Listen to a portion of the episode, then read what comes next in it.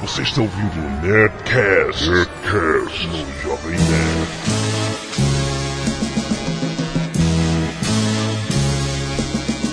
Landa, landa, landa, nerds! Aqui é do Jovem Nerd e eu quero ver a Cuba lançar. Putz, greu, Essa é, essa é velha, essa é velha. Aqui é o Tucano e eu acho que a democracia não é a melhor opção. Ih, cara!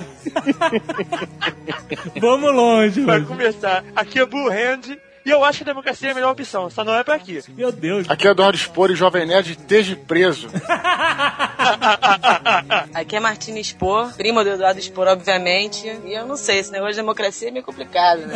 Vamos ver o que vai acontecer. Aqui é Azagal, o anão, e eu, como sempre, defendo a monarquia. Ah, meu Deus, todos revolucionários aqui nesse Nerdcast. Todo mundo marcado a partir de hoje, hein?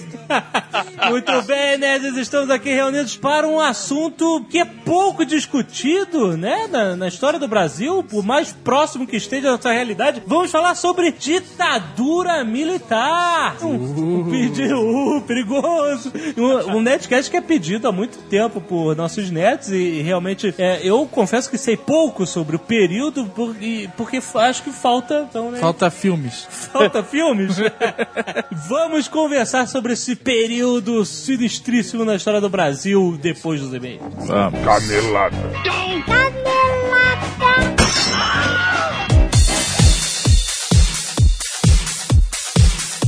Muito bem, Azaghal, vamos para mais uma semana de e-mails e caneladas no Nerdcast. Vamos. Esta semana, Zagal, este Nerdcast histórico é um oferecimento da campanha Memórias Reveladas. Olha só. Isso, da Secretaria de Comunicação do Governo Federal. Exatamente. Uma campanha muito maneira que fala justamente sobre esse período da ditadura. Foi um período aggressive no Brasil. Existem ainda mais de 140 desaparecidos políticos no Brasil. Olha só. E o governo está fazendo uma campanha para angariar documentos históricos. Então, se a sua família tem algum documento desta época, visite o hot site memoriasreveladas.arquivonacional.gov.br. Lá tem muitas informações, inclusive tem arquivos da época que você pode consultar. É muito interessante para quem está estudando, para quem gosta, quem quer aprender sobre esse período. Não deixe de conhecer essa campanha do governo que é muito legal. É interessante porque muita gente viveu essa época, né? e- ou tem parentes que viveram e tal. É uma memória muito recente ainda do Brasil. Não, e o slogan da campanha é para que não se esqueça e para que nunca mais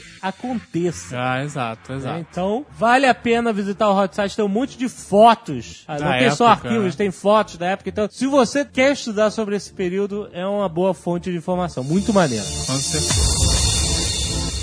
E a promoção Moonwalk de Michael Jackson. Sim, Não é Moonwalker, Moonwalker é o cara que faz o Moonwalk. Certo. Nós tínhamos três ingressos para o show This Is It, que nunca vai acontecer. Exato. Ingressos maneiríssimos com a parada holográfica, o cacete, originais mesmo. Vão valer uma fortuna em breve. É, exatamente. E falamos, olha, mande um vídeo no YouTube fazendo um moonwalk de alguma forma criativa. Aham. E várias pessoas mandaram, nós agradecemos muito. Vai ter um post no Jovem Nerd com todos os vídeos que nos mandaram. Teve gente que mandou em anexo, não era em anexo, era no YouTube. A gente falou. Quem mandou em anexo, disqualified. Pode mandar é, de novo, é, só que a gente vai colocar só no post, né? Não, não vai mais concorrer ao ingresso. Porque já temos o resultado do ingresso. Kenzo Junto, 16 anos do Rio de Janeiro, faturou o ingresso porque fez um moonwalk numa plataforma de salto ornamental Olha de só. 7 metros e meio de altura e ainda mergulhou.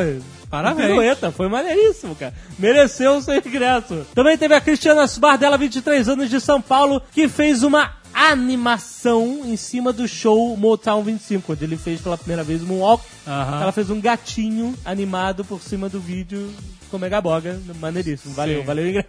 E Lucas Lucas Abrantes, que eu não sei se foi com ele ou foi com um amigo dele, mas alguém foi fazer um moonwalk e enfiou a cara na parede. Que ótimo, cara. Dançou que nem desenho animado, então foi sensacional. Merece, pelas risadas, o terceiro ingresso. Certo. Valeu, galera. Muito obrigado por participar. Foi divertidíssimo. Michael Jackson merece todas essas homenagens. Falando em Michael Jackson, milhões de e-mails sobre a sala de jogos lá de Neverland, da casa dele. Tem um salão de jogos. Sala de jogos não, um salão gigante. Não, o Eduardo Spor tinha falado disso, inclusive. Eu cortei propositalmente. Você pode fazer um passeio virtual 360 graus e, e andar pra lá e pra cá. É divertido. Tem um link aí no post. Se você quiser seu fofoqueiro ir lá na casa do Michael Jackson ver como é que era. Seu fofoqueiro? Ah, você tá invadindo a casa dos outros. Não é fofoqueira, é bisbilhoteira. É. Seu bisbilhoteiro, se você quiser ir lá na casa do Michael Jackson. Fofoqueiro. Você vai no, no Museu do Louvre, você é o fofoqueiro do museu agora. Não, mas não é um museu a casa do cara. É, é bisbilhoteiro. Whatever. Eu vou fazer uma fofoca no Louvre hoje, essa loucura. Outro recado, Azagal. Jogos Mortais 6. Ah, cara. 6, Azagal. Como eu queria ser um investidor da franquia Jogos Mortais, cara. Porque Não, e é legal porque o, o filme, a franquia Jogos Mortais, né, é sobre morte e tal, né, e Ah. nesse sexto filme eles começaram matando a nossa dignidade. Acreditem, nerds. Azagal e Alotone estão na roda da morte do Dixon. Ai, o que, que é isso? É um hot site promocional onde tem uma rodinha de prisioneiros e o Dixon e eles são assassinados pelo Dixon e nós estamos lá, Azagal. Exato. O legal do jogo é que é tipo um Gênios, aquele Simon. É, de, de memorizar. Tá, tá, tá, tá, tá. Exatamente. Só que é de morte. Exatamente. Nossas mortes. Exato. Então, se você quiser brincar e lá fazer pontuação, entre em rodadamartio.com.br barra Jovem Nerd. Você Aham. vai ver a roda com o Azagal e a Lotone lá sofrendo mortes horríveis e vai decorando pra ver se você bate o recorde lá. Agora, o que é mais horrível, Ah, não, não vai falar disso. o que é mais assustador no filme Jogos Mortais 6 Ah, são os vídeos, teasers, trailers ah. dos blogueiros, os twitteiros chamando as pessoas pra jogar, cara. Isso é um filme terror, cara, né, cara? é um filme. Olha, é a primeira vez na minha vida que eu consegui ter vergonha alheia de mim mesmo. Ai, eu também, cara, é muito horrível. Também tem os links aí pra vocês verem os nossos vídeos. não, nós, no nosso não, vai mostrar o de todo mundo. Ah, todo mundo. Uma sim. atenção especial pro Alexandre Nagaki Sim. e pro Meteoro. Que eu considero o melhor, entenda melhor como você quiser. Ai, vê aí os vídeos da gente. Ai, cara. E Jogos Mortais, dia 6 de novembro. Jogos Mortais 6 nos cinemas. Vai lá ver o Jovem Nerd Azaga morrer.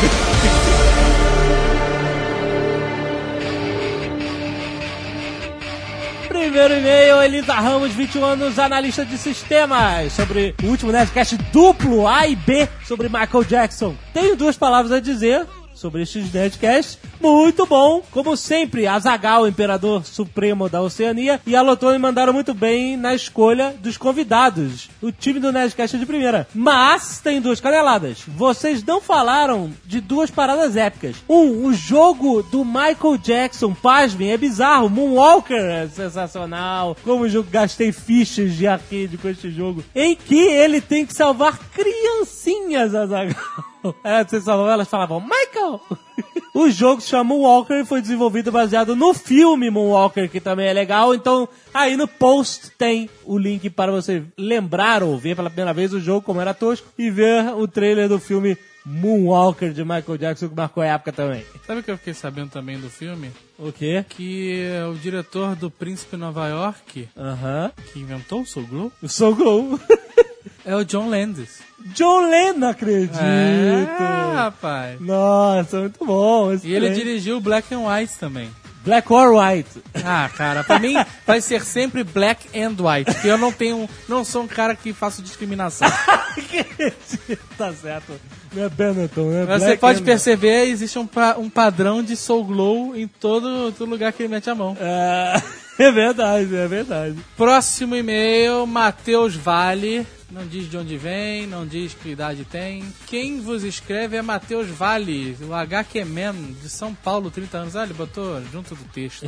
Ele fez como conteúdo relevante. Excelente. E ouvindo os dois casts de Michael Jackson, quis escrever e mandar uma lista de coisas feitas pelo rei do pop que pode ou não explodir a cabeça de muita gente. Por exemplo, Michael dubla mesmo o personagem Leon Kompolsky no episódio Stark Having Dead, episódio 1 da terceira temporada de Simpsons. E é acreditado como John J. Smith. Ah, mas não é aquele com a Lisa? É? Que ele canta? É. Lisa is a birthday. Isso. Ah, e não foi acreditado. É o que ele diz Que aqui. ma- ma- maluquice. Bubbles. O chimpanzé de Michael Jackson ainda está vivo e, segundo o jornal Daily Telegraph, está escrevendo uma autobiografia, Que sabe-se é lá Deus como, ele diz aqui, Porra, é essa? sobre sua vida com Michael. Chimpanzé. Tá que pariu, né, cara? Segundo o tratador Bob Dunn, Michael considerava Bubbles o seu primeiro filho. Olha aí. Michael Jackson escreveu dois livros: Moonwalk, Aham. uma autobiografia, que eu duvido que ele tenha escrito, Editou. é, e Dancing the Dream, um livro de poesias e ensaios literários. Os livros são considerados raros. Olha só. Olha só, nosso amigo Davi, Deve ter os dois. ele leu o Moonwalk. Ele, foi o Moonwalk que ele ele- usou no programa. Sim, é verdade. É dele, do Michael Jackson, um dos videoclipes mais longos da história da música, Ghosts, com 39 minutos de duração. Caraca. What? No clipe ele também interpreta o prefeito, totalmente Ah, reconhecível, já numa vi. maquiagem pesadíssima. Ele faz gordão, fica dançando seu Michael Jackson. Ah, A música nem é tão boa assim pra ter 39 minutos. Nada que tenha 39 minutos de duração e não seja um filme ou outra metade é bom, né, cara?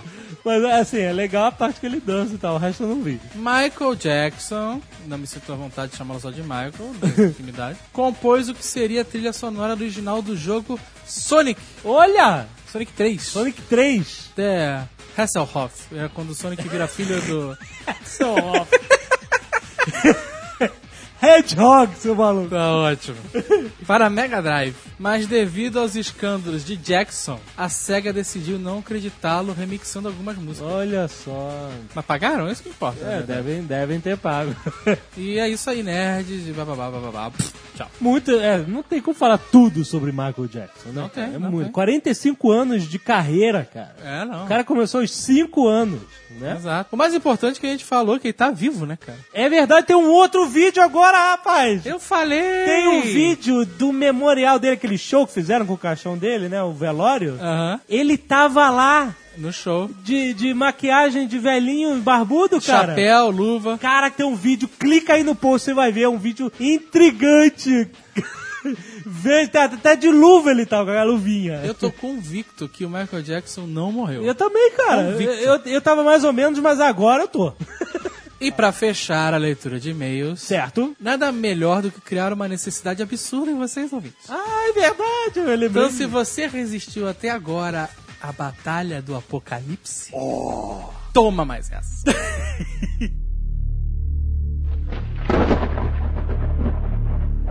Decidido a eliminar de vez a humanidade, o arcanjo Miguel ordenou que os Ishin, a casta que controla as forças da natureza, arquitetassem a destruição final. Submissos, eles derreteram as calotas polares e a terra foi inundada por um volumoso dilúvio.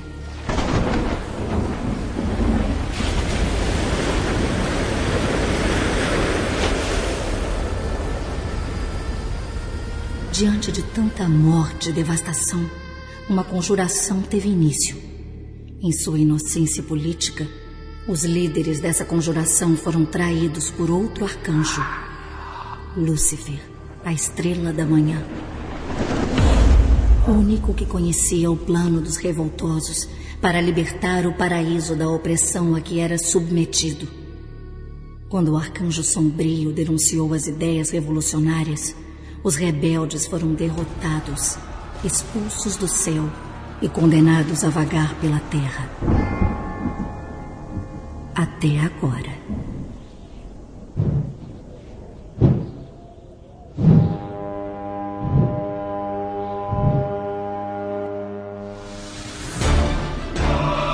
Miguel deslocou seus exércitos para a fortaleza de Sion, general. A grande batalha se aproxima. De que lado você vai ficar? Você já me traiu uma vez, Lúcifer. Eu escolho o meu lado. Uma jornada pela história. Daqui eu enxergo as torres da Babilônia. Vamos embora, Ablon! Os turcos estão invadindo Constantinopla! Antigos inimigos se enfrentarão. Tem muita coragem de vir aqui desarmado. Não estou desarmado. Deus está morto! Deus está vivo! Fique comigo, general. Este é o fim da humanidade. A maior batalha de todos os tempos.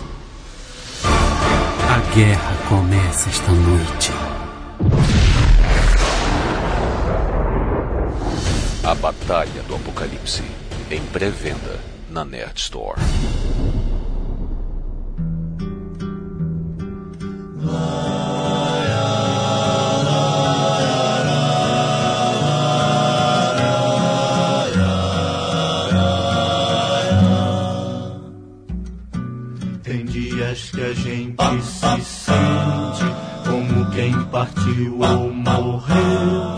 A gente estancou de repente, ou foi mundo então que cresceu. A gente quer ter voz ativa no nosso destino mandar. Mas eis que chega a roda viva e carrega o destino pra lá. De 1964 a 1985. Até 85? Sim, senhor. Oficialmente 85. Vivi 10 anos na ditadura.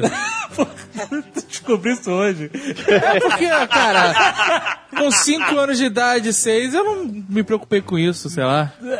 É, normalmente, né, com pouca idade a gente não se Eu tinha militares na rua, sei lá, quando eu tinha 6 anos. Ah, mas é porque depois de 80 já tava abrindo, né? Não tinha mais militar na rua. Peraí, A, di- a ditadura deu um problema muito sério na vida dos nerds. Vocês sabem o que, que é, né? Censura no cinema. Vocês não, vão, lem- não lembram disso? É claro. Era um problema sério, cara. Mas hoje tem censura no cinema também. E aí? Agora é classificação indicativa, né? Mas não pode entrar. Se for 18 anos, não pode entrar, se for menor. Comando para matar tinha que ter 16 anos ou, ou mais. Não, ou isso aí 14, com cara. classificação etária. Tem nada com ditadura isso, maluco.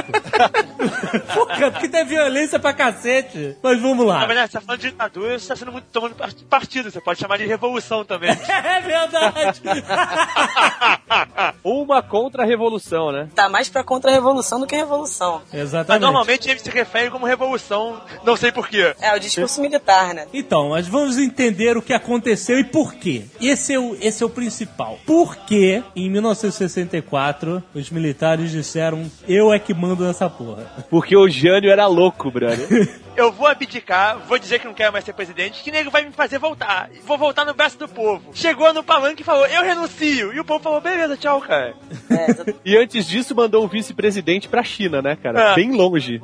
então, mas vamos explicar melhor assim. É- é- tem vários motivos, o nego diz que tem vários motivos, inclusive reforma agrária, medo do comunismo, etc. O que, o que, que realmente aconteceu? Começando um pouco antes para ter o, o motivo oficial dos militares, desde a da época do Prestes, quando os comunistas tentaram o primeiro golpe com Getúlio, que obviamente não funcionou, a União Soviética tinha olhos de fazer um- do Brasil um país comunista. E a Comunista Internacional mandava dinheiro pro nosso Partido Comunista para treinar os agentes deles aqui, para levar o povo à luta socialista e trazer, transformar o, o Brasil num país comunista. Óbvio Aham. que isso é coisa de russo, que só o russo idiota, que nunca vi- teve aqui, pode achar que esse nosso povo ia se revoltar de algum jeito e fazer um...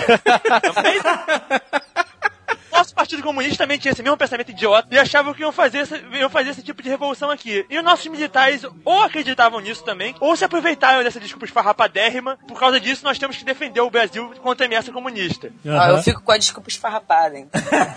Martina Expor, você está fazendo mestrado em História do Brasil, mas especificamente no período. E é isso mesmo, assim, é, é- é medo de comunismo pode abraçar todas essas contra-revoluções dessa época? Ah, eu acho que abraçar todas não. É uma bela desculpa esfarrapada que eles usaram, né? pra poder tomar o poder em 64. É uma conjuntura de fatores, como vocês estão falando aí, né? Mas a construção do ideário anticomunista e tal é uma coisa muito presente mesmo na década de 60 no Brasil. E já vem mesmo desde esse período aí da década de 30, depois da Revolução Russa. E ficou pior depois da Revolução Cubana, né? Com Fidel e Che lá no alto. Pois é.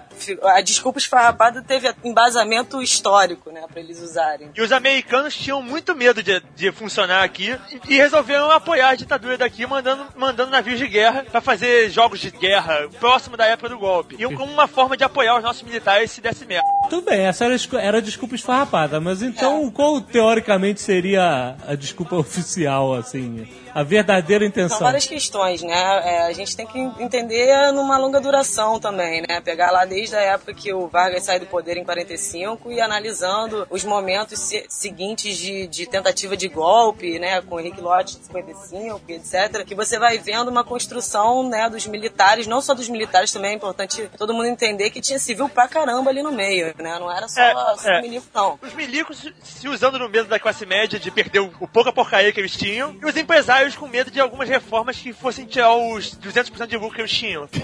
É, pois é. Não, e ainda era um momento, principalmente depois do JK, com o desenvolvimentismo, né, que você tem a entrada de um capital internacional e multinacional muito forte no país. Então, você tem a construção também de uma, uma classe empresarial nova, né, proveniente desse tipo de capital. Então, eles estavam querendo um espaço político que eles não tinham, que ainda estava nas mãos das oligarquias ainda, né. Isso também é um dos motivos que fez eles se juntarem num, num movimento único, né, para poder eh, tomar o poder. Então, eles foram angariando várias parcelas da sociedade, inclusive a classe média, que tinha pessoas que realmente acreditavam que, que o comunismo ia acontecer no Brasil, né. Eu sou um, um cara ignorante, todo mundo sabe, né? Não, ignorante não, fala bronco, cara. Bronco, bronco, obrigado. Eu preciso de um assessor, cara.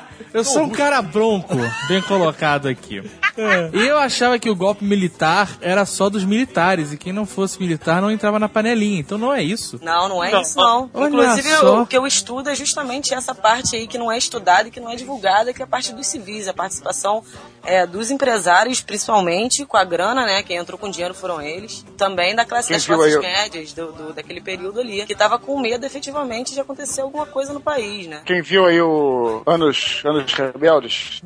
Rebeldes ou Dourados? Tem dois, a gente sempre confunde. É, é Anos rebelde. Rebeldes. Rebeldes. Rebeldes. Fica de 60, 70 e 80, né? É o que a Cláudia Abreu é, é metralhada. Então, aí quem viu o, o Anos Rebeldes sabe que o personagem do Zé Wilker, se alguém se lembra, era um cara justamente isso, era um industrial que falava com orgulho que a revolução vai vir aí pra mudar o Brasil e tudo, né? Estavam com medo de que realmente o comunismo chegasse no país. Mas e... ia chegar, assim, será que seria possível, de alguma forma, ter uma revolta e o comunista tomar o poder no Brasil? Sinceramente, a nossa população não. Com o que eles tinham de tropa armada, que é os, os revolucionários do Partido Comunista, menos ainda. Mas a esperança deles era fazer como eles fizeram em Cuba e fizeram na Rússia, que era levantar a população contra os burgueses. Não rola, mas eles achavam que rolava, né? A classe operária brasileira não, não tem um histórico de organização que nem tinha nesses países, né? Então, e não tem lideranças, assim, sindicais, etc., que pudessem tomar a frente. Eu acho que eles fizeram meio que uma leitura um pouco errada de como seria no Brasil e não deu muito certo. Faltou um Che Guevara.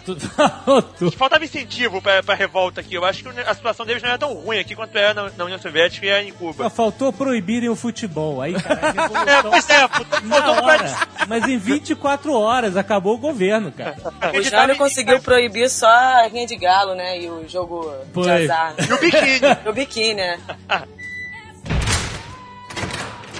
Então os empresários malignos e os militares. Empresário maligno, não. É, tipo, parece que a parada é um- tá terrível.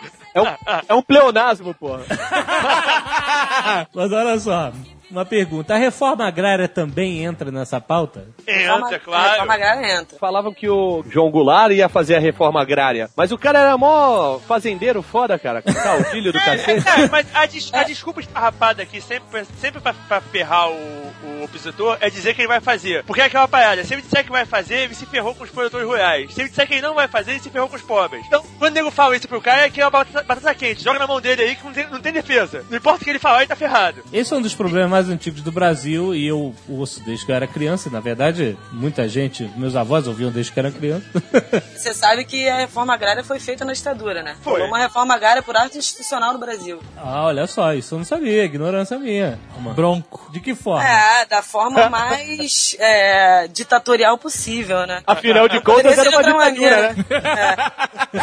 Então, mas o- o- ela não foi um motivo justamente para que houvesse o golpe? O medo de haver haver a reforma agrária de forma injusta, de haver desapropriações dos coronéis, etc. É, mas esse é o medo. Quando a ditadura fez a reforma agrária, é basicamente uma reforma que não mexia no, no, deles. Exatamente. É, então claro. não tem problema. É uma claro. reforma agrária que preservou o que eles queriam que preservasse, entendeu? É, foi, foi de mentirinha, né? Foi só pra botar no papel que houve, né? Só pra dar uma agradada, né? O medo dos empresários é que nego fosse em cima das fazendas deles, que óbvio são as melhores terras, mas não são as únicas. Quando peraí, eu- o cara quer fazer uma reforma agrária, ainda tem que ser com a melhor terra. Ah, mas... Terra é terra. Aqui não é ter a história que, que plantar tudo dá? Nego não fala isso em tudo que é lugar? Então, porra, pega qualquer terra, né, cara? Cara, no caso da ditadura foi uma medida pra tentar legitimar o que eles já estavam entrando no buraco. Estava começando a aparecer as torturas e tal, e aí foi uma das formas deles de. É um cala-boca. É. Essa, essa reforma agrária da ditadura foi em, em que ano, assim? Que época? Cara, final da década de 60, se eu não me engano, é em 69. Ou é 68 ou é 69.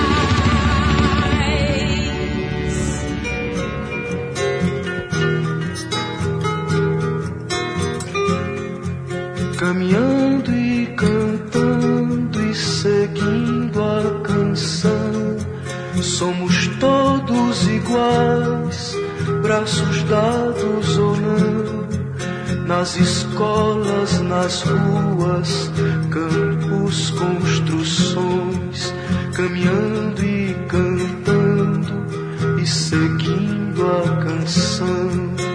Vem, vamos embora, que esperar não é saber. Quem sabe faz a hora, não espera acontecer. Nosso primeiro presidente militar, não, não primeiro da história, mas depois desse golpe, o Marechal Humberto de Alencar Castelo Branco. A fisionomia dele é triste. Ele é, é, ele, ele é uma fisionomia triste, assim, né? Um homem sisudo. Como todo militar deve ser. Todo militar, marechal, deve ser, verdade. Mas é que um militar todo feliz, simpático, alegre? Não funciona, né, cara?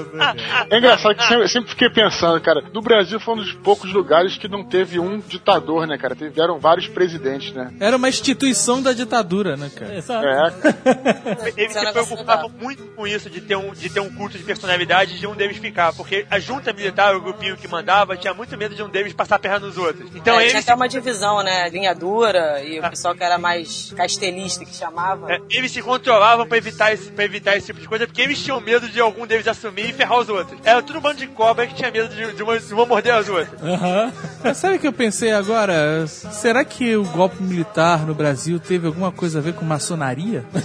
De novo a maçonaria? É, porque é empresários, né, cara? Eu já ouvi, eu já ouvi falar que a Opus Dei estava por trás. Pronto. Opus Dei, o Rotary Club, tudo. Rotary O Club. Rotary Club tava assim. Tava? Olha aí. Olha aí! Vai cair a, a fachada do Rotary Club agora. Tava assim, tem documento com isso nos arquivos. que eu já- Não acredito. É, verdade. Sério? Porque O Rotary Club é uma parada que ela, ela tá pronta pra dominar o mundo, cara. prontinha. Porque cara. pra mim aqueles monumentos do Rotary Club são mecanismos. Sabe, em algum momento eles vão acionar todos ao mesmo tempo, tem em todos os lugares do mundo e a É gente tá verdade. fudido, cara. Cara, eu vi uma, uma matéria no deserto da Atacama, cara, e no deserto com nada tinha lá a porra do monumento do Rotary Club, cara. Em todo lugar, cara, todo eu acho lugar. que isso vai sair da terra e embaixo tem uma mega torre. Eu não sei, cara. Aquelas rodinhas vão começar a girar todas em sincronismo. né? O planeta vai girar ao contrário. Eu não sei Será o que é, o cara. Rotary Club está por trás do Flash Forward, rapaz? Uma possibilidade. A, a ideia do Rotary Club é você fazer um grupo de empresários para que eles possam se conhecer e, e cada um fazer um grupinho de trocar serviço entre eles. Não, peraí. Você já viu alguma reunião do Rotary Club? O Rotary Club é a galera que tentou ser maçom e não conseguiu. Não, cara. Olha só. Eu tava lá em São Lourenço e teve uma reunião do Rotary Club. Em São Lourenço? Claro. E só tinha velhinho, cara. É mesmo? Ah, É, Não, assim, eles, eles é que tomaram o poder lá na época. Eles é que Não, mas- estavam lembrando dos bons tempos, né? É. Tu foi na do Rotary. Club? Não, claro que não, mas eles andavam com crachá Rotary Club pela cidade. mas que, qual é o envolvimento do Rotary Club na, na da ditadura? Não, na verdade, não, não especificamente o Rotary Club, mas todas essas associações, né, de, que, que incluíam empresários até recreativas, elas foram alvo de influência da galera que estava à frente do golpe, né? Então, ma mações, certo. certo, certo. Você acha que se o Jovem Nerd existisse nessa época, a gente ia apoiar o golpe? Deus me livre, né? É. Olha, cara, Olha, eu Depende ouço... de quem pagasse, né, cara? Tem gente por aí, principalmente os mais velhos, eu não estou dizendo que é bom ou que eu estou concordando, só Ah. estou relatando. Tem saudade da ditadura. Exatamente. Posso ouvir isso, pelo amor de Deus. gente. Mas não, eu não tô Todo concordando. mundo fala assim, é, Copa de 70, o jogo de futebol era bem melhor, tal, não sei o quê. Porra, meu irmão, se tu vê hoje em dia um jogo da Copa de 70 inteiro, não aqueles lances, né, que passam sempre no comercial. Quando você vê um jogo inteiro, tu dorme, brother. O futebol era muito ruim. Vagabundo fumava que nem maluco, cara, era gordo. Nego ia jogar bêbado. Uma coisa importante, assim, da gente também considerar, além do- da questão do anticomunismo, o pessoal que tomou poder em 64, eles estavam falando também em defesa da democracia, né? Então eles mantiveram o, o legislativo e o judiciário funcionando a ditadura quase toda, né? Só fechou depois das cinco. E no primeiro governo, que é o Castelo Branco, que teoricamente é mais brando, É você light. teve essa tentativa de manter as instituições. Só que por trás disso você tinha todo um controle baixado pelos atos institucionais, né? O bipartidarismo pelo AI2, né, que dividiu só em dois partidos a Câmara Brasileira, então era a Arena, a partir da ditadura, e o MDB, que é teoricamente uma oposição. Eles controlaram, tentaram controlar o executivo e o judiciário através dos atos institucionais que eram baixados pelo executivo, né? Então era uma característica bem ditatorial e a democracia ficava Mas então, olha só, explica pra quem não conhece bem o, o- o conceito do ato institucional. É, o ato institucional é, é uma medida que vai do executivo, direto, assinado pelo presidente, pelos ministros principais, principalmente os ministros militares nesse período. Aham. E eram baixados, eles colocavam mais ou menos o que eles queriam ali dentro, sabe? Não, é uma lei. Não tinha votação, não, não era lei. Era tipo uma medida provisória da época. A tem que ser votada. O ato institucional não é votado. Não é Ele- votado. É baixado. É isso ele- e pronto. É isso. É isso e pronto, é. Na verdade, aí que você configurava real- o real estado de ditadura. E democracia é o cacete, né? E uma série de leis que eles tentavam aprovar no Congresso que não dava certo, eles iam lá e pum, baixavam um ato institucional. Foram 17 atos institucionais ao longo da ditadura. Mas por que, que o AI-5 é o mais famosão? É, o AI-5 é o mais famoso porque fechou o regime, né? 68 você tinha ali os, a, a luta armada, né? O Gabeira sequestrando lá o, o embaixador. Então você É. tinha um acerramento um pouco do, do movimento também estudantil e tal. Então eles fecharam mesmo, já, já tava rolando desde 64, tortura, prisão, expurgo, né? Exílio. Mas 68 que, que a luta armada ficou mais em voga, assim, né? É, atingindo os Estados Unidos, inclusive. E aí eles baixaram um ato que fechou o Congresso, né? Uma das vezes que, que o Congresso foi fechado ao longo da ditadura foi nesse momento. É, suspendeu o direito de habeas corpus, caçou muita gente também, deu poderes maiores ainda pro executivo. Quando os militares entraram no poder, ficou, entre aspas, tudo bem, tipo, ah, eles entraram no poder, mas é só pra preservar a democracia e impedir que o Brasil vire comunista, e por conta disso, até que tá legal e vamos vivendo. E aí, com o passar do tempo, é que nego falou, opa, não é bem isso, tem empresários vivos na parada, e eles, na verdade, querem nos fuder. Pra grande parte da população, os militares estavam lá pra defender nossos interesses e tava tudo muito bem, muito maravilhoso, até porque os caras tinham preocupação mais importante de ter alguma coisa pra comer de manhã. Existiam os movimentos, assim, é claro que não era organizado ao ponto de se fazer uma revolução que nem na Rússia ou, na- ou em Cuba, mas tinha os movimentos organizados. Agora, rolou também um, um terror inicial, assim, uma reorganização também das próprias organizações de esquerda depois de 64. Muita gente teve que partir para o exílio e tal. Foi uma re- reorganização também ali do período, né? Ah, isso que eu queria Aí saber. estourou É- um pouco mais pra frente. É porque a gente tem que deixar claro o seguinte: quando você tem um processo realmente democrático, você tem a oposição que está no seu Isso. direito democrático de. de, né, fazer oposição ao contestar governo. e fazer oposição e tal. Quando você tem uma ditadura, a oposição, teoricamente, não existe Tem um direito de morrer só, é o único. porque morre. Exato. Ele finge que admite permitindo um, um partido como o MDB, né? Ele finge que admite. mas, É, na exatamente. verdade, não é um-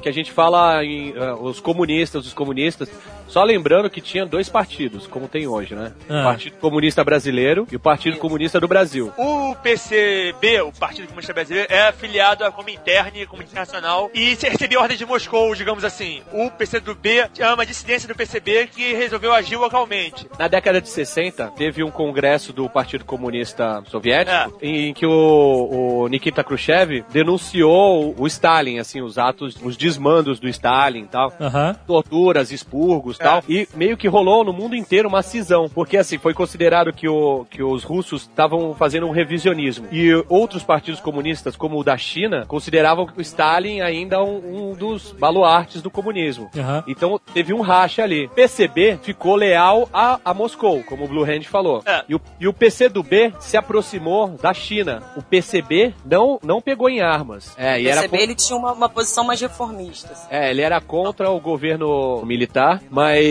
era pacifista. É, então o era PCdoB já virou uma já virou uma vertente mais guerrilheira. É, é, o, o lance é o seguinte, também não se resume só também aos partidos, né? Você tinha vários movimentos menores, né? A AP, Ação Popular, que era uma organização de cunho católico, que tinha um- o pessoal do, lá do, daquele filme Batismo de Sangue, né? Frei Beto e etc.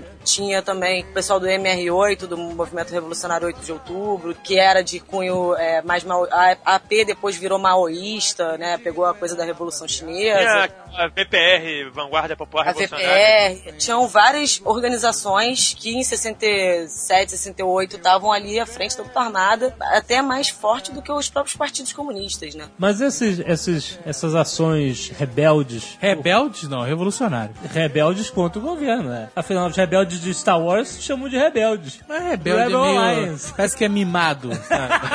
Ele é rebelde. E o pior é que assim, você pode dividir aí em os comunistas ideológicos pacifistas, os guerrilheiros e os realmente os rebeldes, que era aqu- aquela molecada de faculdade que fumava maconha. Che Guevara, é. É, não, não pode tratar como uma coisa homogênea, né? Era bastante heterogêneo esse movimento de oposição que existia no período. Tinha de tudo, Jovem Nerd, que é o, é o motivo por qual eles não conseguiam nada. Eles eram tão, eles eram tão fragmentados e tão é, desunidos que óbvio que eles não conseguiam nada.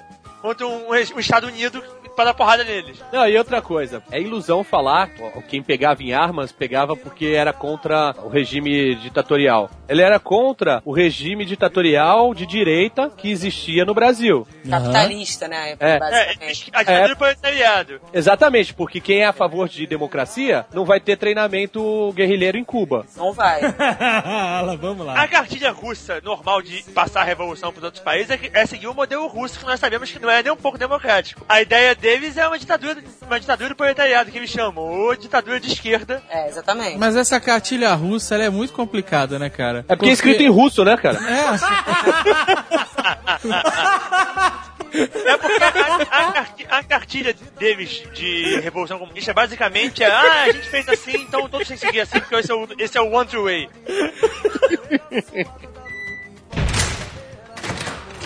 Eu tenho um amigo comunista, Tucano. É mesmo? É, ele, ele é fã, ele é fã do Jovem Nerd, mas ele é comunista. Uma... Thiago Mosquito, podem prender. Peraí! Espera a gente tá apuros pra gente se livrar, porra. Tiago Mosquito, é ele. Já tô dizendo. Quando quiser alguma coisa, já, já entregamos. Já entregamos. Tem barba de comunista, amarra o tênis ao contrário, que é coisa de comunista. Botei ao contrário. É, muito bom. Eu sofro um, um problema de identidade, né? Ah.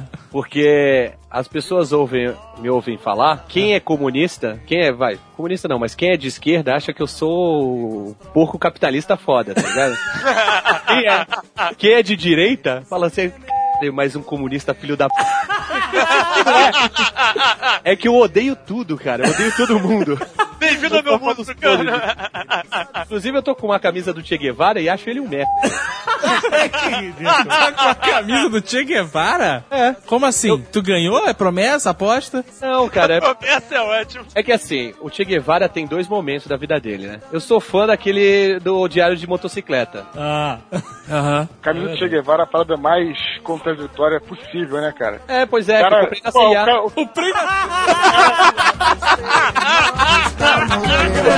Eu acredito é na rapaziada.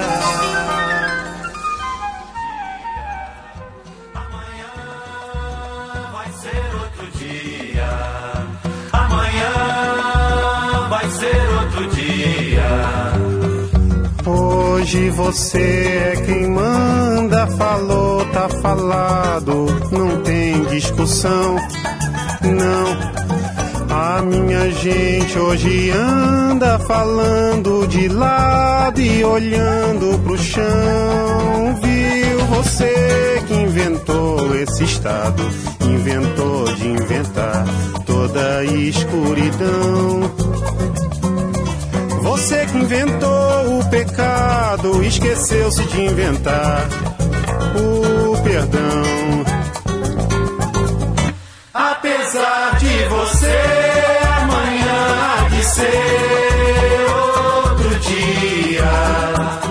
Então, o AI-5, ato institucional número 5. Sério?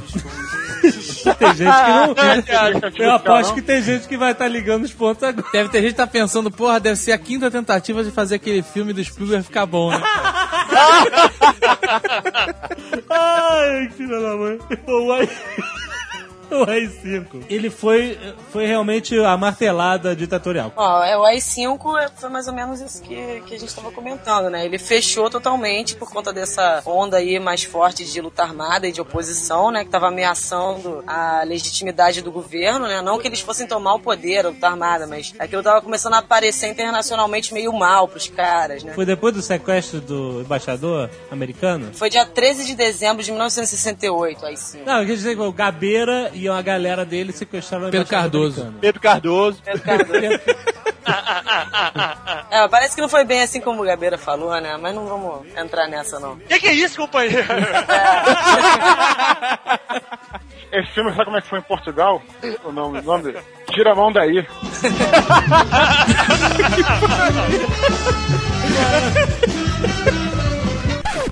O, o objetivo do sequestro era o quê, exatamente? Era a troca de presos. Troca de Que preso. eles conseguiram mesmo. Acabaram conseguindo isso, conseguiram passar também na televisão o manifesto, né? Uma coisa que na época. Porque o AI-5 também estabeleceu a censura braba mesmo, né? A presença de censores dentro dos, dos jornais e, e pra cinema, pra TV, pra tudo. O embaixador americano foi um, foi um dedo, pro- dedo no meio pros americanos também. Foi a, a vingança deles de mostrar pros americanos que, ó, pegamos teu- o cara de vocês aqui, porque É. ele, ele os americanos por ter ajudado o golpe. É, com certeza. E Claro. efetivamente ajudaram, né? Ah, não, ajudaram e a CIA, a CIA treinou os nossos torturadores, isso já tem documento, tem documento falando sobre isso. É, isso aí já tá, já tá mais divulgado atualmente, né? Mas era É. negado. Naquela época, se falasse isso, pegava malzão. Óbvio que eles diziam que não, que isso de jeito nenhum. Mas já ficou provado que que estavam ali junto. né? Os líderes todos que foram trocados foram pro México, naquele aquele Hércules. É, exatamente. Tem até o filme, né? Eu acho que é Hércules 56. E aí, então, e fechando, assim, o AI-5 foi mesmo o fechamento do regime. Fechou no sentido de que estabeleceu principalmente a coisa da censura também, né? Dos meios de comunicação, uma coisa Em que, que não ano tava foi isso? ainda. 68. Ah, tem o porquê, porque ano- o ano seguinte era 69. Então a censura tinha que entrar, né, pra tentar. Não, não, não chegou a ser. na- Não vamos. Só pra contextualizar Ah, não. também, 68 já, era, já, já não era mais o Castelo Branco, né? Já era o Costa Silva. Sim, sim, sim.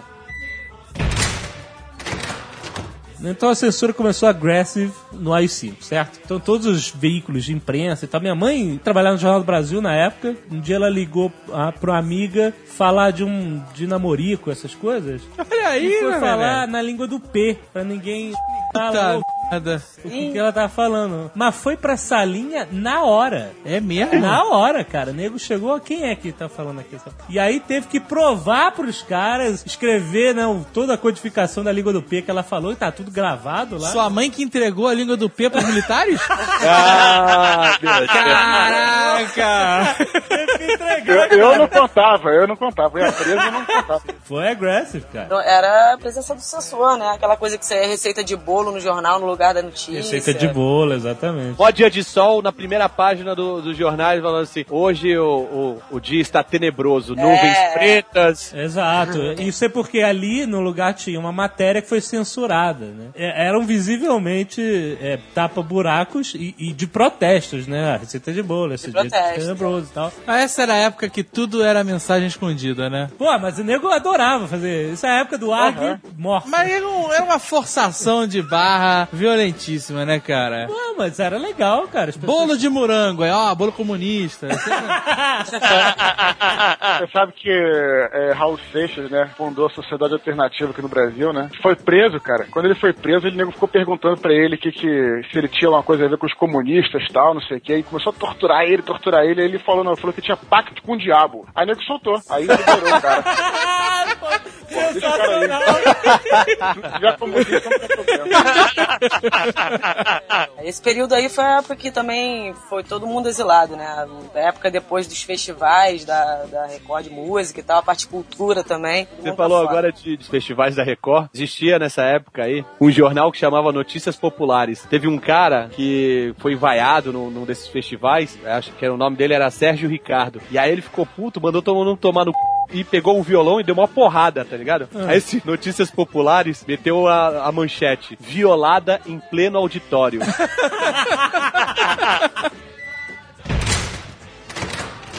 É, 69 entra o, o outro presidente, que é o Médici, quem governa com as cinco, né? O, É o chamado an- anos de chumbo, não é? É, é o que se chama no chumbo, a hora que fecha mesmo o negócio. Nesse período, o Brasil cresce, né? Tem o famoso milagre econômico brasileiro. Aham. As classes médias se deram super bem. E aí, em 73, você tem a crise do petróleo e a coisa começa a pegar um pouco pra ele. É por causa do milagre, eu tava falando nisso, que a galera vê, assim, a galera que era, entre aspas, alienada, né, vê essa época, assim, com de- certo bons olhos, né, que a que não tava ligada a essa parte, a parte econômica começou a decolar aí, cara. Dinheiro americano entrando direto e fa- fazendo É. dívida externa, dívida externa. Nosso problema nessa época do milagre é que a população que não, tava, não tinha nenhum conhecido diretamente ligado com, a, com os movimentos revolucionários não tinha contato, tinha contato zero com a repressão. Então, pra eles, É, isso, exatamente. Pra eles isso não tava rolando. a gente tá ligado naquele movimento de esquerda todo que é, é um 2% da população. É, não, não era uma coisa, uma coisa divulgada, até por conta da censura mesmo, essa questão da tortura. As denúncias vinham muito do pessoal que estava exilado, né? Mas Cara, que eu tava vendo uma entrevista antiga com Chico Buarque. Ele veio no Brasil, ele veio para um festival, a entrevista é preto e branco. Ele sabia mais sobre a ditadura no Brasil que estava acontecendo porque ele morava fora. Aham. Lá fora tudo era divulgado, aqui o nego não sabia de nada. O nego entrevistando ele, ele, pô, só fico meio preocupado com as coisas que estão acontecendo aqui, né, tal. Aí a pessoa fala, ah, mas o que que acontece? Aí ele fica meio bolado porque ele era filho de diplomata, né, uma coisa assim. É. Mas sabia tudo que estava acontecendo, ele morava lá fora, né, cara? A galera aqui na, nada, né? É, nesse período estavam também exilados a galera toda do movimento estudantil, que hoje em dia ia o José Serra, né? Essa galera que era do movimento estudantil no período. Tava todo mundo no Chile, depois tomaram o golpe no Chile e fugiram pra Europa. E estavam se movimentando mesmo pra denunciar o que tava acontecendo aqui, porque isso não aparecia, né? Tinha umas coisas que eram muito idiotas que passavam pelos, pelos militares, pela censura, que nego era muito burro, não se ligava. Tem uma música do Chico Buarque, que é bem conhecida, que é Cálice. Isso. É. Famosa. A- Afasta de mim esse cálice. Sensacional, a música é sensacional. Pai, afasta de mim esse cálice. Pai, afasta de mim esse cálice de vinho tinto de sangue. E a música passou pela censura e teve várias trechos, vários trechos que foram tirados. Mas uns trechos que não tinham nada a ver, tá ligado? É. Era só simples poesia e rima. A parte que realmente era, falava da ditadura, que era justamente o refrão, passou despercebido, É. que era cálice do verbo calar. Exato. E não de cálice de vinho, né? Exato, É. exato. Pra quem se interessa também, é, lá no, no site do CPDOC, lá da Fundação Getúlio Vargas, onde eu trabalho, a gente tem os documentos do arquivo do Geisel, a censura dessa música, o documento digitalizado, sabe? Mostra o que Se eles vocês quiserem também cortaram. entrar depois pra dar uma olhada, é bem legal. cara. Irado. É o documento da época com, com Ah, grifo de legal. censura. Tem uma do, do Chico Buarque também, que, que ele fez pra filha do Geisel, né? Como é que era? Você não gosta de mim, mas a sua filha gosta. é? Foi mesmo. Eu pensei que a filha do Gás eu chamava Geni. Não, se chama Amália, e coitadinha, ela é bem feia. Porque tem aquela que ele que é uma mensagem que ele passa para um amigo dele, tá morando no exterior, né? Que ele fala que na Terra estão jogando futebol, tem muito choro, muito samba e rock and roll. Lembra desse, dessa música? Meu caro amigo, me perdoe, por favor, se eu não lhe faço uma visita. Mas como agora apareceu um portador, mando notícias nessa fita. Aqui na terra estão jogando futebol. Tem muito samba, muito choro e rock and roll. Uns dias chove, noutros dias bate sol. Mas o que eu quero é lhe dizer que a coisa aqui tá preta. Muita mutreta pra levar a situação que a gente vai levando de teimoso, de pirraça, que a gente vai tomando e também sem a cachaça ninguém segura esse rojão. É, mas a coisa que tá preta, ele fala, né? Tentou mandar, mas o correio andou arisco e tal. É bem Peraí, peraí. música. tem Na música ele fala a coisa aqui tá preta, isso passou pela censura? Porra. Fala, é. Caraca, Mas é o cara tá de folga nesse dia. As pessoas eram funcionários públicos, ele botava o paletó dele lá e trabalhava de vez em quando. Ah, eles deixaram passar algumas coisas bem bizarras, né? Não tem uma famosa capa de disco de LP, que é um olho?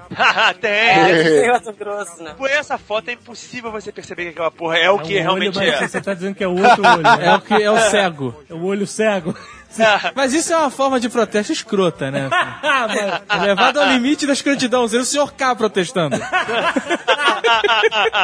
Mas essa coisa que o, que o Dudu tava falando aí do- dessa música, Copa de 70 e tudo isso foi usado muito como propaganda política da ditadura também, né? Ah, mas isso todo governo se aproveita. É o Pra Frente Brasil e etc. Ah. da época, né? Pra frente, Brasil. E é bem na época que fecha o regime brabo, né? 68, 69, 70, onde tá pior ali a coisa. Na Copa do Mundo que o brasileiro define o seu coeficiente de felicidade, né? Exato, exato. Político e tudo. Você tem uma ideia? povo, né? Como a Copa, a Copa modifica as pessoas, né? Minha mãe comprou uma bandeira na época da Copa e botou na janela. Do lado de dentro, mas assim, como se fosse, sei lá, um insufilme, sabe? Cortina, fez a cortina de bandeira. É. Passou a Copa, ela pensou, por que, que eu vou tirar a bandeira do Brasil? Sou patriota na Copa, eu Aham. continuo patriota. Aham. O síndico chegou e ele interfonou pra lá, mandou interfonar pra ela tirar. Não pode porque está desconfigurando a, a fachada do prédio. Que isso? Aí eu, não, mas na Copa podia. Ah, mas agora na Copa pode. Agora não pode mais. Caraca, foi mesmo. Aí ela falou assim: não vou tirar, então vai tomar multa. Caraca, olha só. Foi obrigada a tirar. Que isso, cara? Ah, é. não. Sinistro, né? Ah, não, manda também botar essa porra de volta, vamos ganhar uma grana desse sim. Falar em Pra Frente Brasil, pra quem gosta de cinema, tem esse filme, né? Pra Frente Brasil É. com o Reginaldo Farias. Muito bom, uma aula de história de ditadura, né, cara? Puta, esse filme é sinistro, né, cara? É sinistraço, cara. É o Sinistro. seguinte: o cara é pego, é um cara comum que pô, paga as contas dele, o cara acima de qualquer suspeita, confundem um cara com um terrorista. Pegam ele, levam ele pra um, lá pro divisa do Rio São Paulo, numa fazenda lá, começam a torturar o cara, fazer o, o diabo com o cara, né? Enquanto isso, rolando aqui a Copa do Mundo, todo mundo feliz e tal, e o cara tortu- torturado e o cara não tem nada a ver com a história, né, cara? Então Aham. é, tem umas cenas bem impressionantes. É bem sinistro esse filme.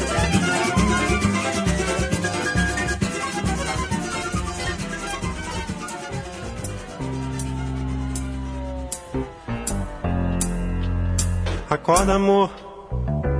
Eu tive um pesadelo agora. Sonhei que tinha gente lá fora, batendo no portão. Que aflição era dura. Numa muito escura viatura. Minha nossa santa criatura. Chame, chame, chame, chame, chame ladrão, chame ladrão. Acorda, amor. Não é mais pesadelo nada. Tem gente já no vão de escada fazendo confusão. Que aflição são os homens. E eu aqui parado de pijama. Eu não gosto de passar vexame. Chame, chame, chame, chame, chame ladrão, chame ladrão. Se eu demorar uns meses, convém às vezes você sofrer. Mas depois de um ano eu não vindo, põe a roupa de domingo e pode me esquecer. Acorda, amor. E o Araguaia? A Araguaia era o mesmo período, é o mesmo período do, do AI-5, dos movimentos que eu tava falando, né, anteriormente. Que foi a guerrilha que foi des- desfeita, que eles já estavam. Já era uma coisa mais rural, não era a- é, essa coisa dos sequestros, né? Era uma, uma, uma coisa diferente. A ideia deles era- era fazer como o Peste tentou fazer na coluna Pestes, era chamar os japoneses pra, pra luta armada e tentar, através do campo, tomar o poder na cidade. Óbvio, É, era uma, um, um viés mais agrável. Viagem do como interno de novo, só coisa de russo que não tem, nunca veio aqui, que podia pensar que essa porra ia funcionar, mas Ah, a essa, ideia é- essa galera não era, não era, era mais pela cartilha do- dos chineses. Pensa- o pensamento inteligente é o mesmo. A ideia de que eles iam conseguir fazer os nossos camponeses estão realmente muito preocupados com isso. Se levantarem e pegarem armas. Assim, tem, tem alguns filmes, né, que falam sobre, sobre a guerrilha, mas assim, a, a, a maioria deles é muito ideológico, né? É. Muito a parte romântica do- dos estudantes indo pra lá, pra, pra guerrilha e tal, não sei o quê. Mas, porra, eu vi uns documentários, umas entrevistas esses dias que, porra, o, cara falou a, a melhor das, da- das frases. Os guerrilheiros estavam mais preparados pra morrer do que pra matar. que eles eram motivo de chacota, não todos, né? Porque alguns tiveram treinamento, mas a, a grande maioria era motivo de chacota dos caboclos, tá ligado? Porque eles não sabiam limpar uma, uma carabina, por exemplo. Aham. Não sabia armar a carabina. Aí, mas eu, você é guerrilheiro mesmo ou é o quê? É porque o nosso passo de recrutamento pro guerrilheiro é, o cara era do movimento, era do movimento estudantil, aí se envolvia com o Partido Comunista. Deixava a barba crescer, pronto, guerrilheiro. E aí, deixa, aí virava guerrilheiro. Mas virar guerrilheiro é assim, ah, hoje eu sou um guerrilheiro. Treinamento militar, alguma ideia do que ele tava fazendo, whatever. Era, era só os líderes mesmo, que, tinham- É. que foram pros países e tal e, e aprenderam. Aí o Lamarca, o Lamarca tinha treinamento.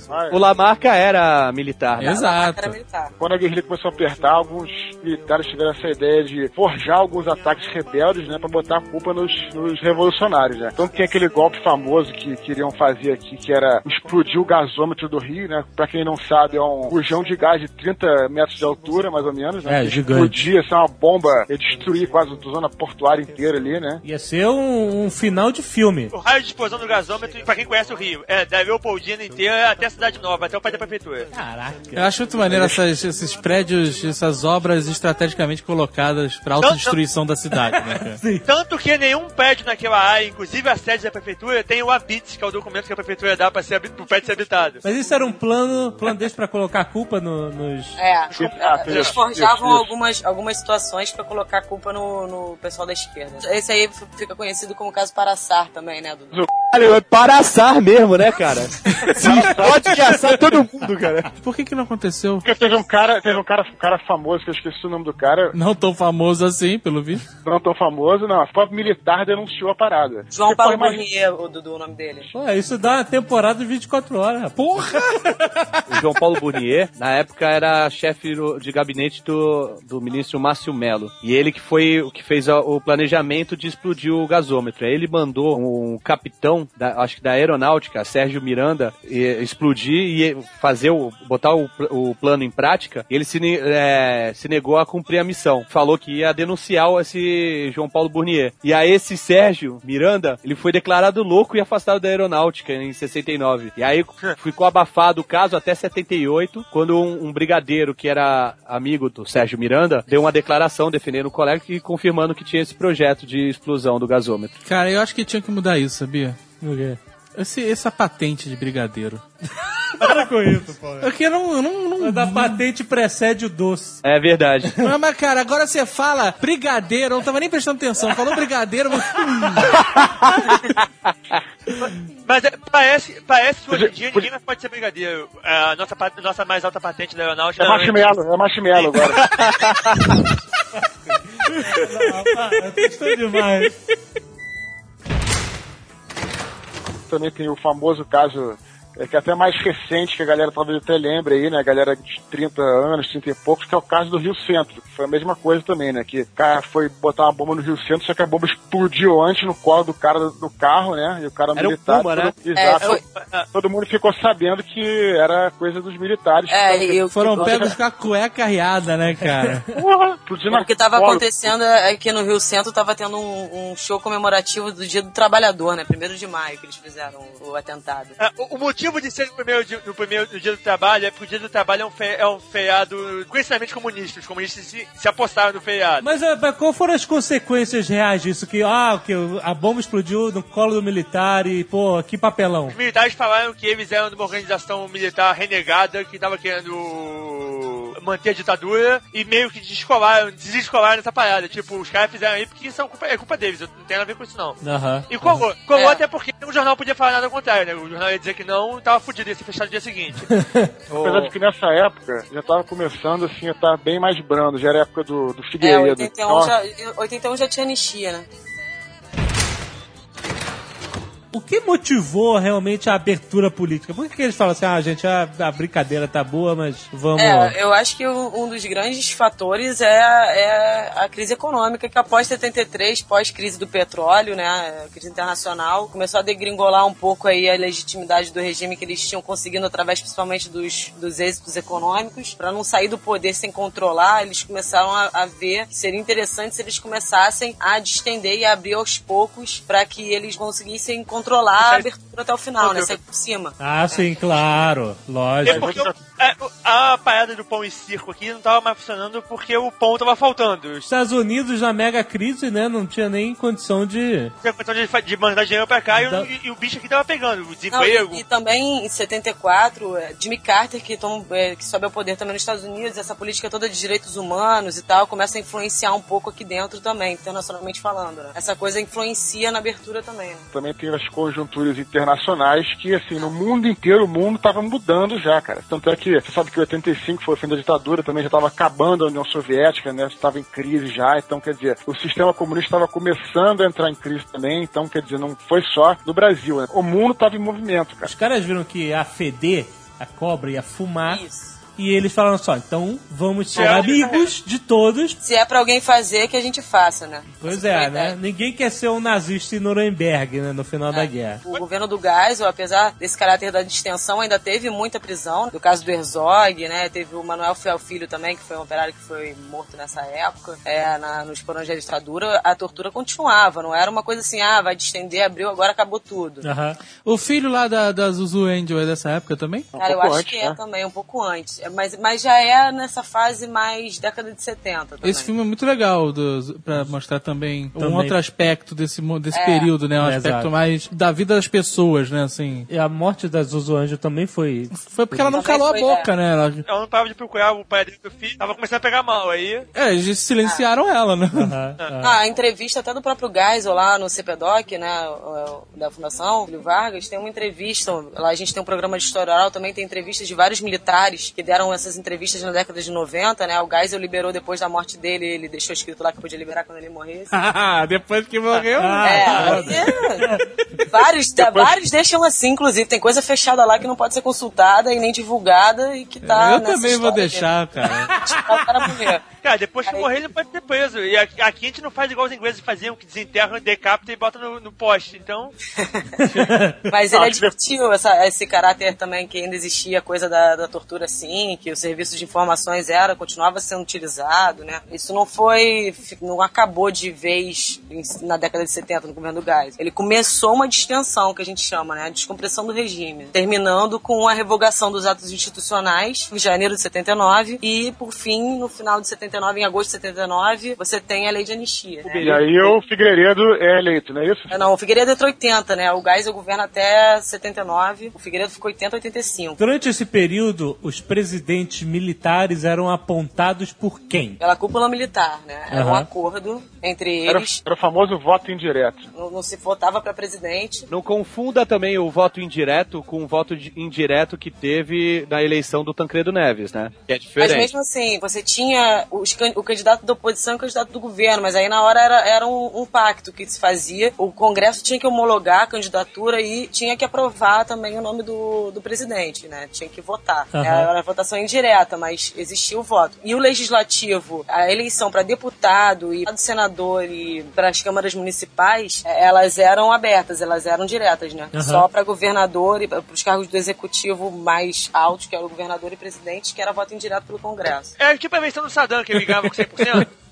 É a eleição do Fidel, pô. Sim, né? Fidel foi eleito várias vezes. Eles fazem essa maquiagem de processo democrático pra se acreditar. 79 em janeiro, você tem a revogação dos atos institucionais.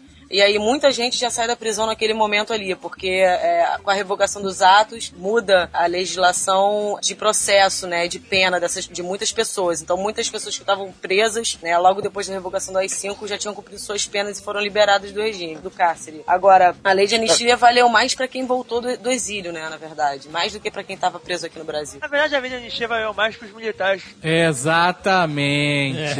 É, foi feita de forma que eles não tivessem nenhuma brecha para serem punidos de nenhuma É maneira. claro. De qualquer forma, a anistia ela é necessária, porque senão, Não, é a caça às bruxas foda. pra sempre, É. tem que parar mesmo, senão É. o país vai ficar só naquilo. É complicado porque quem sofreu ficou sem um senso de justiça, né? Mas olha só, hoje em dia fala-se muito de abrir, abrir os, os documentos antigos e punir É. os culpados e tal. É, se a anistia é pros dois lados, é pros dois lados. Exato. A desculpa que eles dão é que o, o crime de tortura não espia Não jamais. conta. Os crimes, os crimes, no, os crimes que eles fizeram de assassinato, de roubo e de coisas são crimes que já, já prescreveram. Mas a É. tortura prescreve jamais. Então, mas é, é o que o Don Corleone fez. Quando mataram o Santino, ele chegou e falou: Olha, vamos, vamos Exato. parar, né? Chega, né? Exatamente. Fica senão- cada um no seu lado, senão a guerra não vai terminar nunca. Exato, Ah, o, o significado da palavra anistia tem, é, vem da raiz de amnésia, né? É uma coisa meio de esquecimento também. Isso- Olha aí. Olha só, viu? Agora marcou presença. É uma professora, cara. tá falando tudo. Acho que você botar um ponto assim de esquecimento dos dois lados, não sei se é legal não. Acho que de repente seria mais interessante se a gente se isso fosse mais aberto. Tanto que a gente tá fazendo uma discussão aqui pra, um, pra uma galera que não, não tem acesso nem a essa discussão, né? A, a coisa do esquecimento realmente exato. é, prevalece nesse sentido, né? Em relação à, à discussão sobre o que foi a ditadura pra sociedade brasileira e tal, entendeu? O fim do governo militar aconteceu em 1985, assim, eh, oficialmente, né? 8 de maio, o Congresso aprovou a emenda constitucional, acabava com né, os vestígios lá, de- realmente. E teve a, a- a eleição indireta do Tancredo Neves. Por que devemos chamar de indireta? Quem era eleito pelo povo? O, o Congresso, certo? Isso. Senadores, deputados, votação, votação no É. Congresso, a- como, era, como era ao longo da ditadura, né? Exato, né? E o Congresso votou um presidente e- e civil, né? Tancredo era civil. Não civil. é. Esse era o simbolismo, né, na verdade. Olha, em, em 83 teve, teve um- uma, uma das poucas manifestações populares que realmente botou o povo na rua, que foi direta já, né? Da emenda constitucional Dante de Oliveira. Que não foi aprovada, né? Mas que, pô, foi gente pra caralho na É. rua aí, e conseguiu unir desde Ulisses Guimarães, Leonel Brizola, Fernando voltar Henrique. Cardoso. Foi uma demonstração pra ditadura de que ou eles tinham que matar muita gente ou eles iam ter que abrir o, o negócio rápido que o bicho tava pegando. E aí, apesar de não ter passado, foi eleito um, um presidente civil. Mas na época, não sei se vocês se lembram, quem era que concorria com Tancredo Neves? Maluf. Era Paulo, Paulo Maluf. Olha que Ooh. Porque assim, era tipo Copa do Mundo, né? Oitavas de final, quartas de final, semifinal. E final. E aí a final foi Tancredo e Maluf, né? Olha só que beleza. E aí o, o Maluf fazia lobby no congresso e ele tinha as malufetes, cara. Tá brincando. É sério, tinha as malufetes, que eram as, as minazinhas que ficavam fazendo lobby lá. Caraca, que excelente. Mas essa eleição do Tancredo já era um passo em direção direta? Já estava definido, ah, a gente... Eles não iam nunca aprovar uma emenda de na abertura do regime pra eles. Eles nunca iam deixar que o povo colocasse no poder uma pessoa Aham. é, logo em seguida do Pois- último governo militar. não, e que pudesse perseguir eles Exato, diretamente. exato. é. Que pudesse revogar a lei de anistia, que pudesse Aham. mudar as regras do jogo no, no meio do caminho da abertura. Porque, Sem dar tempo deles fugirem, pelo menos. né? porque 85 é um marco que a gente considera assim mais institucionalmente falando por conta do- da eleição do Tancredo, né? Mas é uma coisa tem, tem um caráter de continuidade muito grande aí na Constituição de 88, é, dali pra frente, né? Os deputados e senadores que permaneceram desde a época da ditadura no Congresso estão aí até hoje, então é, tem uma continuidade muito grande, né? Aham. 85 é um marco mais institucional, institucionalmente falando, né? Não, Tinha um acordo entre o, o Ulisses Guimarães e o Tancredo Neves, que era justamente, se fosse aprovado a emenda das diretas, o candidato do PMDB seria o Ulisses Guimarães. É, exatamente. Se, se fosse eleições indiretas, seria o Tancredo Neves. É, porque ele tinha o apoio das bases do, da, da própria, do próprio Congresso, né? O- Já o Ulisses tinha mais apelo popular. Tem uma outra, uma outra coisa interessante também de pensar, como que eles fizeram quando eles revogaram o, o ato institucional número 2, que tinha determinado o bipartidarismo, né, dois partidos, que eles permitiram a, a- que nem é o nosso quadro, né, de partidário atualmente, né, que precisa de uma reforma, da quantidade de partidos que surgiu nesse período, né. Eu entendo como uma estratégia até mesmo de dividir a oposição. Com certeza. Se você mantivesse essa coisa do bipartidarismo, ia todo mundo pro MDB, né? Todo mundo que voltou, o Brizola, o Fernando Henrique, etc e tal.